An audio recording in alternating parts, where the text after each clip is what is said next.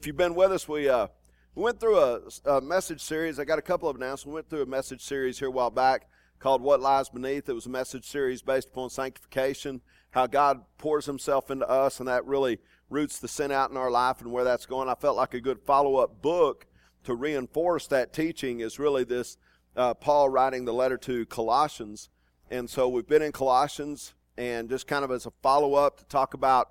Um, really how we can we can become religious in, in a couple of ways. Uh, one, the Gnostics. You remember we talked about the Gnostics.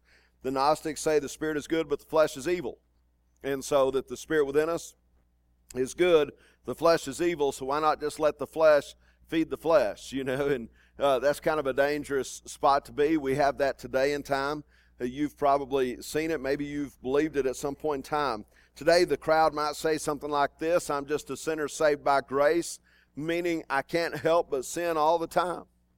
And uh, there's danger in those words, there's danger in those statements because if you really believe those statements, it's telling you already that you're defeated. And we cannot walk as Christians, as men of the light, walking defeated. And we've got to walk in victory. This is what we're called to be. It's what we're called to become. And so as sanctification's working out in our life, it's actually leading us to a place of victory victory in Christ. And it brings up that, that question uh, can we truly be holy as God is holy? Can we truly make it to perfection? And by the way, we're not going to answer that question here because uh, they've been trying to answer that question for 2,000 years.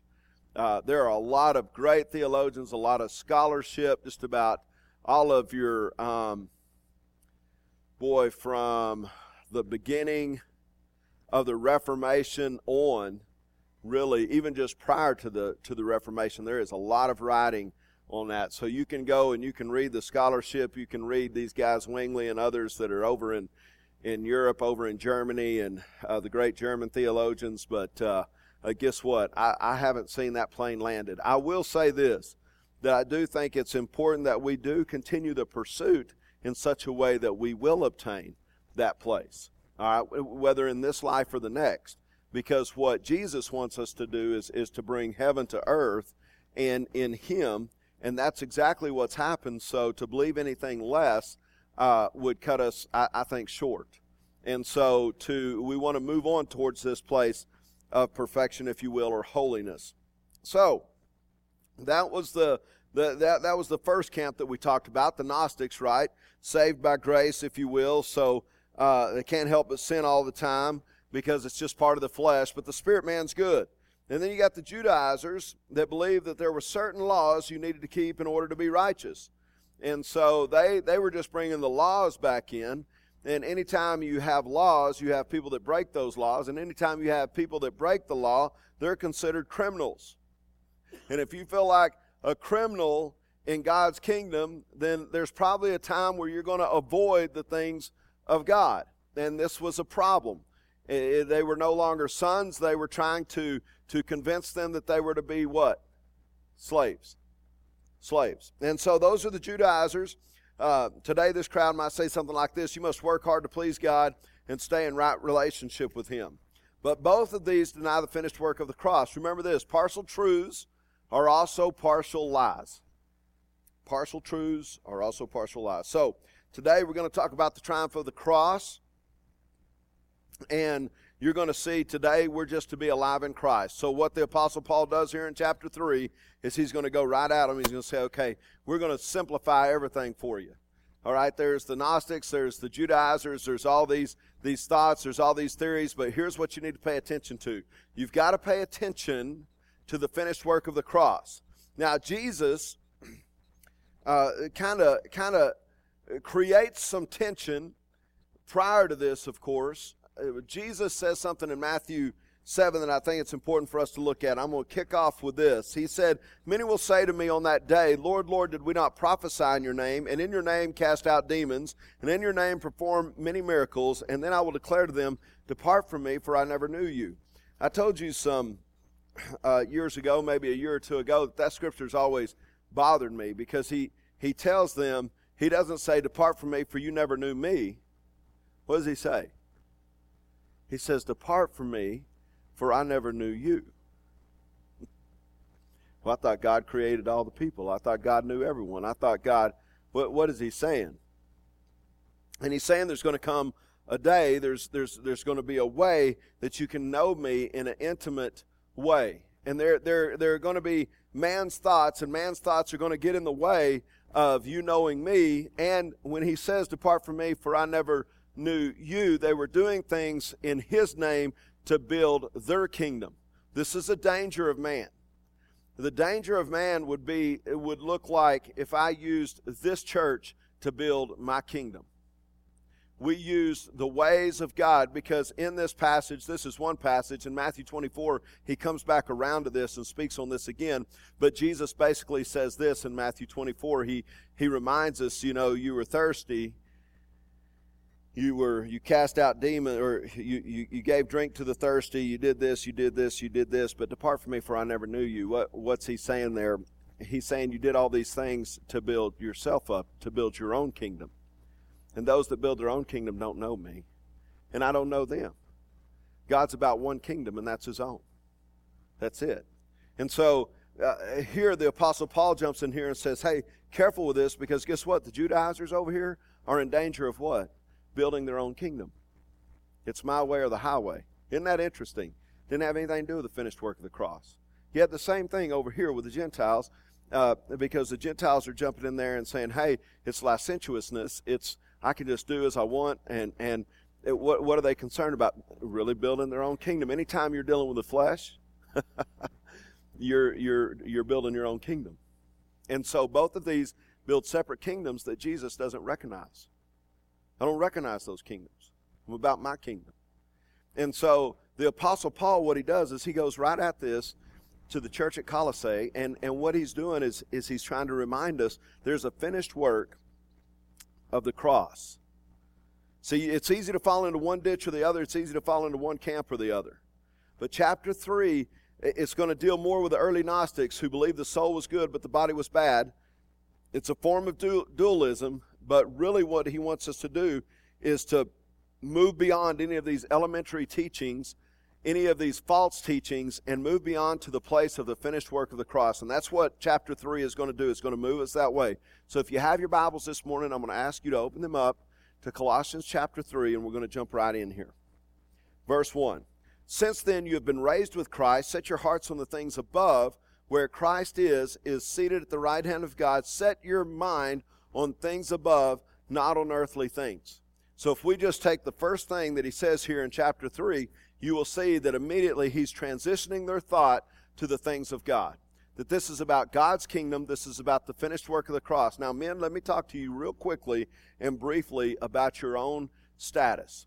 Because most of us want to make the kingdom of heaven. If you don't, I don't know why you got up this morning. All right, most of us want to get there. You have probably seen these passages of Scripture, Matthew 7, Matthew 24. Those passages of Scripture probably make you a little bit uneasy. This is the way to keep Christianity pure. Paul is saying in Colossians chapter 3, just keep it pure. It is not as complicated as everyone's making it. Jesus, once and for all, died for you. He's seated in heavenly places. And by the way, Ephesians 3 tells us that we're seated there with him. Now, it's not, it doesn't mean that you are a deity. And there are people that take it that far, by the way. As a matter of fact, never mind. I'm not going to chase that one right now. So, He's just simply, he's getting them back to setting their minds on the things above, not on earthly things. Interesting to me, last week we asked a question in here. The, one of the questions on the tables uh, that was asked is which of the camps is more dangerous? So we're gonna we're gonna look this morning. I'm gonna have you answer that question. How many of you think legalism is more dangerous than dualism? Gnosticism. How many of you uh, think legalism would be the most dangerous camp? Okay? All right. How many of you feel like that the most dangerous camp would be the dualistic thought?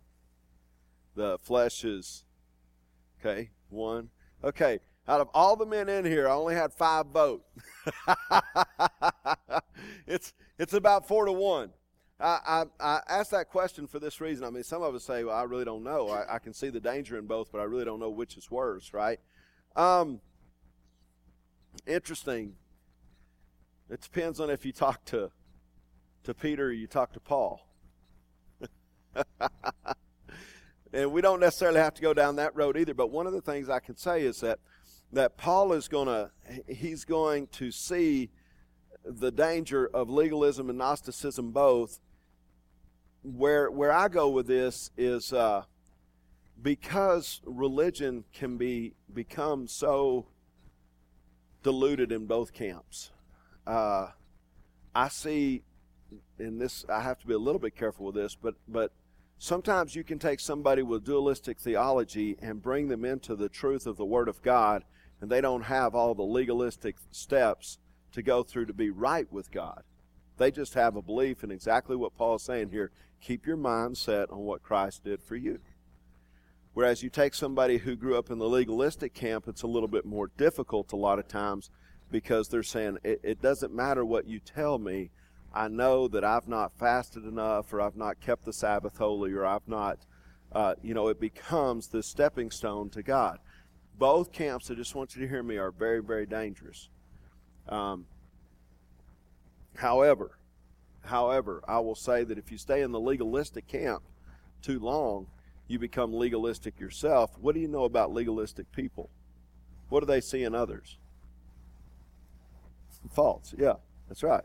They'll just see the faults. They'll see nothing but bad. That's that's really what happens in the least legalistic. They are usually the ones that look through the judgmental eyes. They're the reason Christianity takes such a bad rap, and uh, where we are today, living in a post-Christian society. People say, you know, the most judge people, judgmental people we know are Christians, and this is why, uh, in the political realm, they they they blame us. Oh, they don't love. They don't know love. If they loved, then they would accept homosexuality. If they loved, then they they would never accept a death penalty. If they love, they would they would never. And so, but you see, they don't really love. They they're judgmental. They tell you how you should live your life. They tell you the steps to go through to get to God. They, you know, and and this is what what happens. And this is somewhat what was taking place even in the Apostle Paul's day here. And so he's trying to really reinforce. Now, chapter 3 is going to deal more with the Gnostics, but he's really trying to reinforce what's going on here with legalism as well. Look, and, and, and the way to step above and go beyond that to show Christ's love in the way, y'all know this, that love comes with correction. The scripture says God disciplines those whom he loves. So let me just back up just so you know love does have parameters. I love my children, therefore I discipline them, therefore they can't play in the street, ride their four wheeler in the street. You know, I mean, it's just a number of things, right? So, so here's Paul going at this a little bit. Now, the moment you were born again, your vantage point should have changed. You should see that we are to set our minds on things above, not on earthly things. Now, you must renew your mind and begin to see life from a new view. Verse 3 For you died, and your life is now hidden with Christ in God. When Christ, who is your life, appears, then you also will appear with him in glory. Nothing new here. All right? It's kind of similar to what you'll read in Thessalonians here. He, he is just simply saying, hey, uh, you will be found in Christ. This is how it works, and Christ in you. So, verse 5 Put to death, therefore, whatever belongs to your earthly nature sexual immorality, impurity, lust, evil, desires, and greed, which is idolatry. So, here he's talking about all those things lead to what? They lead to your kingdom. Now, when I started in, in Matthew earlier, you may have asked why. Well, here's why. Because he's saying all these things. Think about this immorality, impurity, lust, evil desires, greed, all those things uh, lead to a place of idolatry. And idolatry, by the way, is the first commandment Thou shalt not have any other gods before me. So it's easy to build things that are just for us. This is why Jesus says the greatest among you will be the servant of all.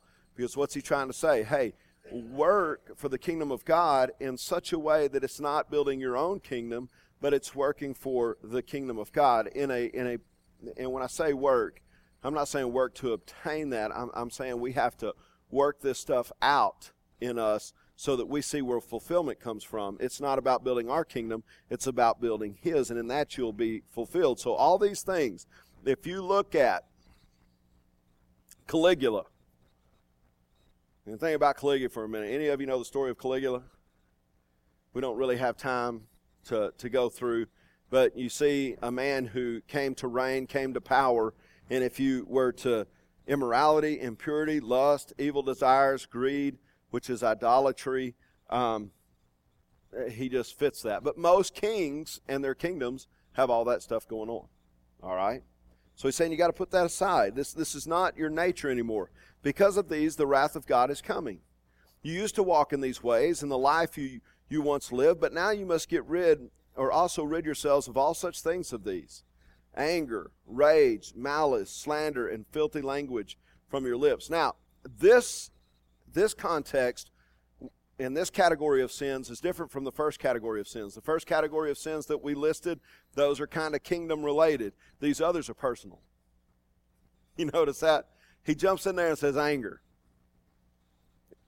You don't have to raise your hand, but come on, man. It's easy to get angry in our culture today. And one of the reasons why is because we, we hit a pace. Every one of you have a pace. And it's probably a hard, fast pace. You're probably used to working from 8 in the morning till 6 at night, uh, Monday through Saturday, and uh, Sundays you're at church. Uh, you try to press in time with your children, all these types of things. Look, we live at a pace, and that pace puts pressure on us. And because we have we're under pressure, there are going to be times that we snap to some degree, either at each other, at our wives, or, or somewhere else, maybe the children. But so this first one, when it jumps out and says anger, that's getting personal now. See, all the other ones, immorality, impurity, lust, evil desires, those are things that go on within a kingdom. Now, this other list here is very personal. He's saying, hey, I want you to pay attention to yourself. All right? Malice, slander. You know, that's just uh, cutting people down, criticizing others to make to build yourself up. Filthy language from your lips. So he gets very personal here and says, hey, this even goes to the very gut level. Christ will wash this stuff out in you as you keep your eyes fixed upon him. This is what he's after. Says, Do not lie to each other, since you have taken off your old self with its practices, have put on the new self, which is being renewed in the knowledge of the image of its creator. So here's the deal. He says, You put on this new self, and it's being what? It's being renewed. That word renew, that word renewal, is it goes back to sanctification. Remember when we were pouring the water into the glass and it was washing the stuff out? That's renewing that glass. It's renewing the things in that glass. So he's given us opportunity here. He's saying, hey, if you put on the new self, understand it's being renewed in knowledge in the image of its creator. We need to grow up. He's possibly saying this behavior is a little childish to me. And one of the epidemics today are young and old people who are unwilling to grow up, to put this stuff aside.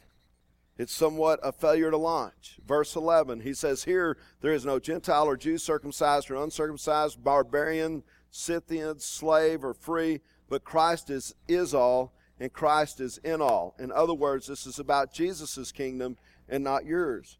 Therefore, as God's chosen people, holy and dearly loved, clothe yourselves with compassion, kindness, humility, gentleness, and patience. Men, sometimes the easy thing to do is to go back to anger, to malice, to slander. And what God or what Paul's trying to say here is when we put on, when we're clothed in Christ, as we walk in Him, we've got to think of words like compassion, kindness, humility, gentleness, and patience. Sometimes as I read the scripture, I say, Lord, show me one word that I can live out in my life today. It can be that simple. Give me one word, one of these that I can live out. Maybe gentleness is what you've given me today. I, I, want to be gentle with my wife. I want to be gentle with my children. I want to be gentle with my coworkers, with those who work for me or those who are above me. I'm going to show gentleness or I'm going to show kindness or compassion, humility, right? And eventually you add to that. And those are ways of serving the Lord, and it's ways of keeping our eyes fixed upon Him. Verse 13 Bear with each other, forgive one another. If any of you has a grievance against someone, forgive as the Lord forgave you. and all these virtues put on love, which binds them all together in perfect unity. Now let's talk about love because where who is love? God is love.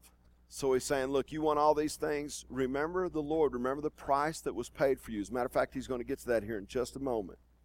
See, what would it look like if all believers allowed the peace of Christ to rule our hearts? What would it look like? Other people blowing up around us, blowing gaskets. You ever, uh, years ago, I was probably in the third grade, somewhere around there, third or fourth grade.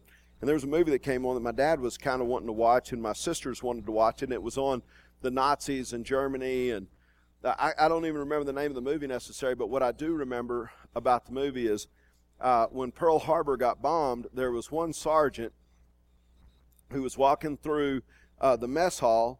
And as he was walking through the mess hall, you could see the bombs were hitting and the glass was breaking and everything else. And all these soldiers and sailors, they were getting up underneath the tables, except for him.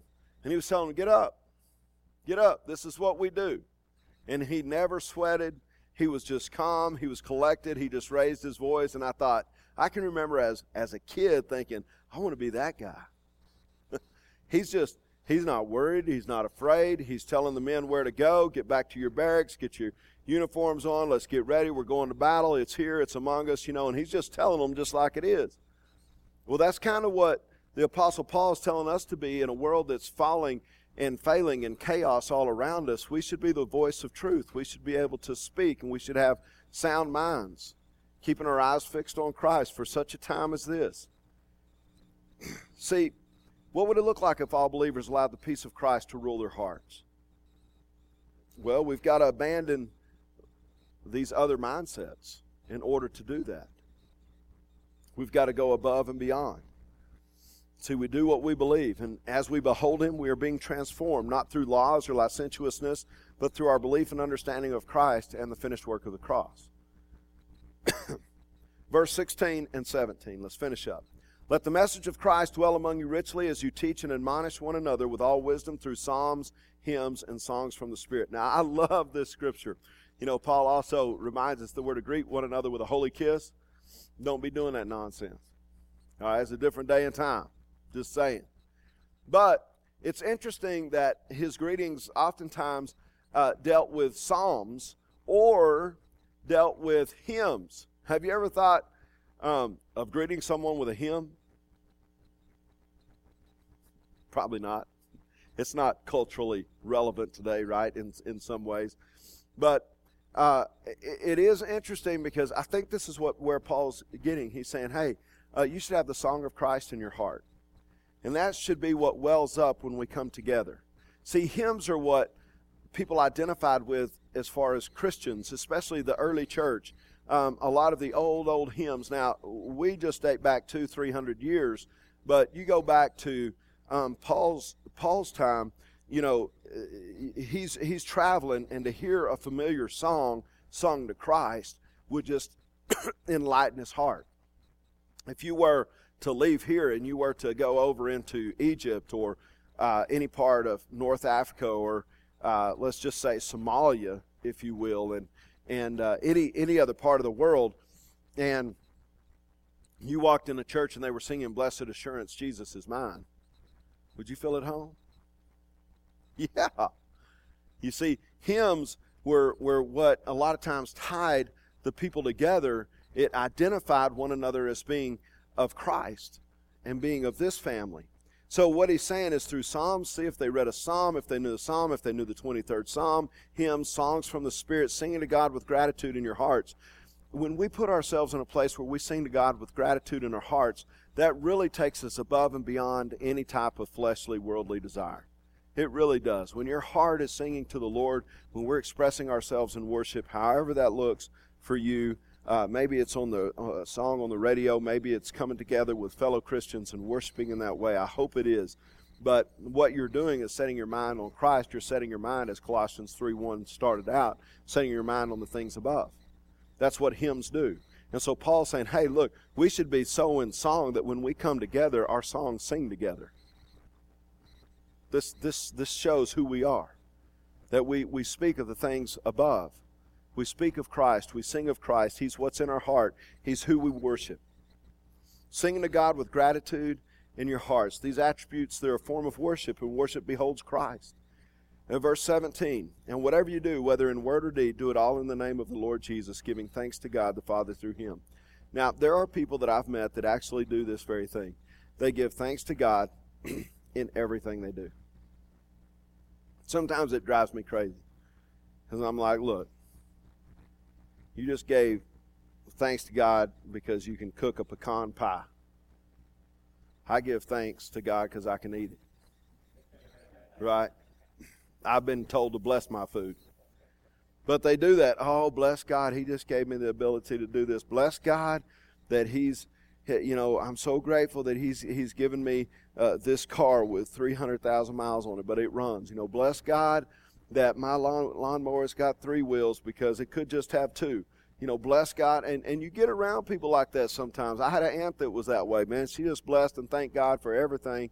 You know, she died of pancreatic cancer, but the interesting thing was I got to, on the phone, uh, serve her communion, if you will. I took her through the liturgy of communion, and her son served her as I spoke on speakerphone. And, uh, uh, you know, she was just, she was still praising and blessing God. This is what happens when we get ourselves to a place and we walk with Jesus long enough where we're constantly blessing God that, that even on our deathbed, we'll still be blessing God and thanking Jesus instead of cursing man and the rest of the people in the nursing home that are around us, right? That they stole your teeth or something. Um, that's always my fear. You know, I'm not kidding you. I'm always afraid of because I, I know I can cuss like a sailor. I used to. You know, I don't know how sailors cuss. Okay, Ken, is it bad? Okay, all right. I just know how soldiers cuss, and you know, I don't want to all of a sudden lose my mind, you know, and start cussing everybody out. I want to, I want to be at a place where my mind is fully renewed in Christ, and I'm blessing Jesus upon the time that I go to see Him, right? And so, uh, is there a way to get there? Well, this is what Paul's saying. Hey, you got to put the elementary stuff away. All this elementary stuff, all the little things, all the little sins, all the things, and quit trying to identify with one camp or the other. How about you learn to identify with Christ? And so he finally wraps this thing up with, hey, just learn to identify with Christ. And you'll be fine. You don't have to worry about the Matthew 7, the Matthew 20. You don't have to worry about those passages of Scripture. Here's why because your identity is in Him and He's in you. And that's where He's taking us there in Colossians chapter 3. So, with that, put off all the religion, put on Christ. Influence your heart by meditating on psalms, hymns, songs, and gratitude, those types of things. Everything you do, give, give thanks. Everything He does, give thanks. Just learn to give thanks through Him. and that, my friends, will bring us to a place of peace and peace in Christ. There's some questions in front of you. Y'all are welcome to work through those questions. Just a couple of announcements. We'll be off the next couple of weeks. Um, heads up, I've been asked to go to Plainview and teach their Brave Hearts, the sanctification series. Uh, I'll just be tying that into just a couple of weeks. And so uh, Chris Craig's going to be uh, coming in to give us uh, a couple of messages, and then I'll be back here. Um, just we're kind of shuffling some pastors around here just just for a little bit. Um, a lot of us have done a lot of writing over the last um, year, and because of that, we're we're getting to share some of our our stuff. So let me close this in prayer, and you guys are welcome to to go through your questions. Father God, thank you, Lord, for each man here, Father, we do pray that we would set the elementary things of this world, the elementary teachings away from us aside. Lord, sometimes it's it's fun to learn other thoughts, other theories, but Lord, let us not believe anything other than you. And may our eyes be fixed upon you, the author and perfecter of our faith. Father, may we see you seated at the right hand of God, the Father Almighty, never forgetting or forsaking the cross in our life and what you bore for us. Lord, take us through this season now of celebration, and may there be hymns truly on our heart, singing to one another, singing most importantly to you. In Jesus' name, amen.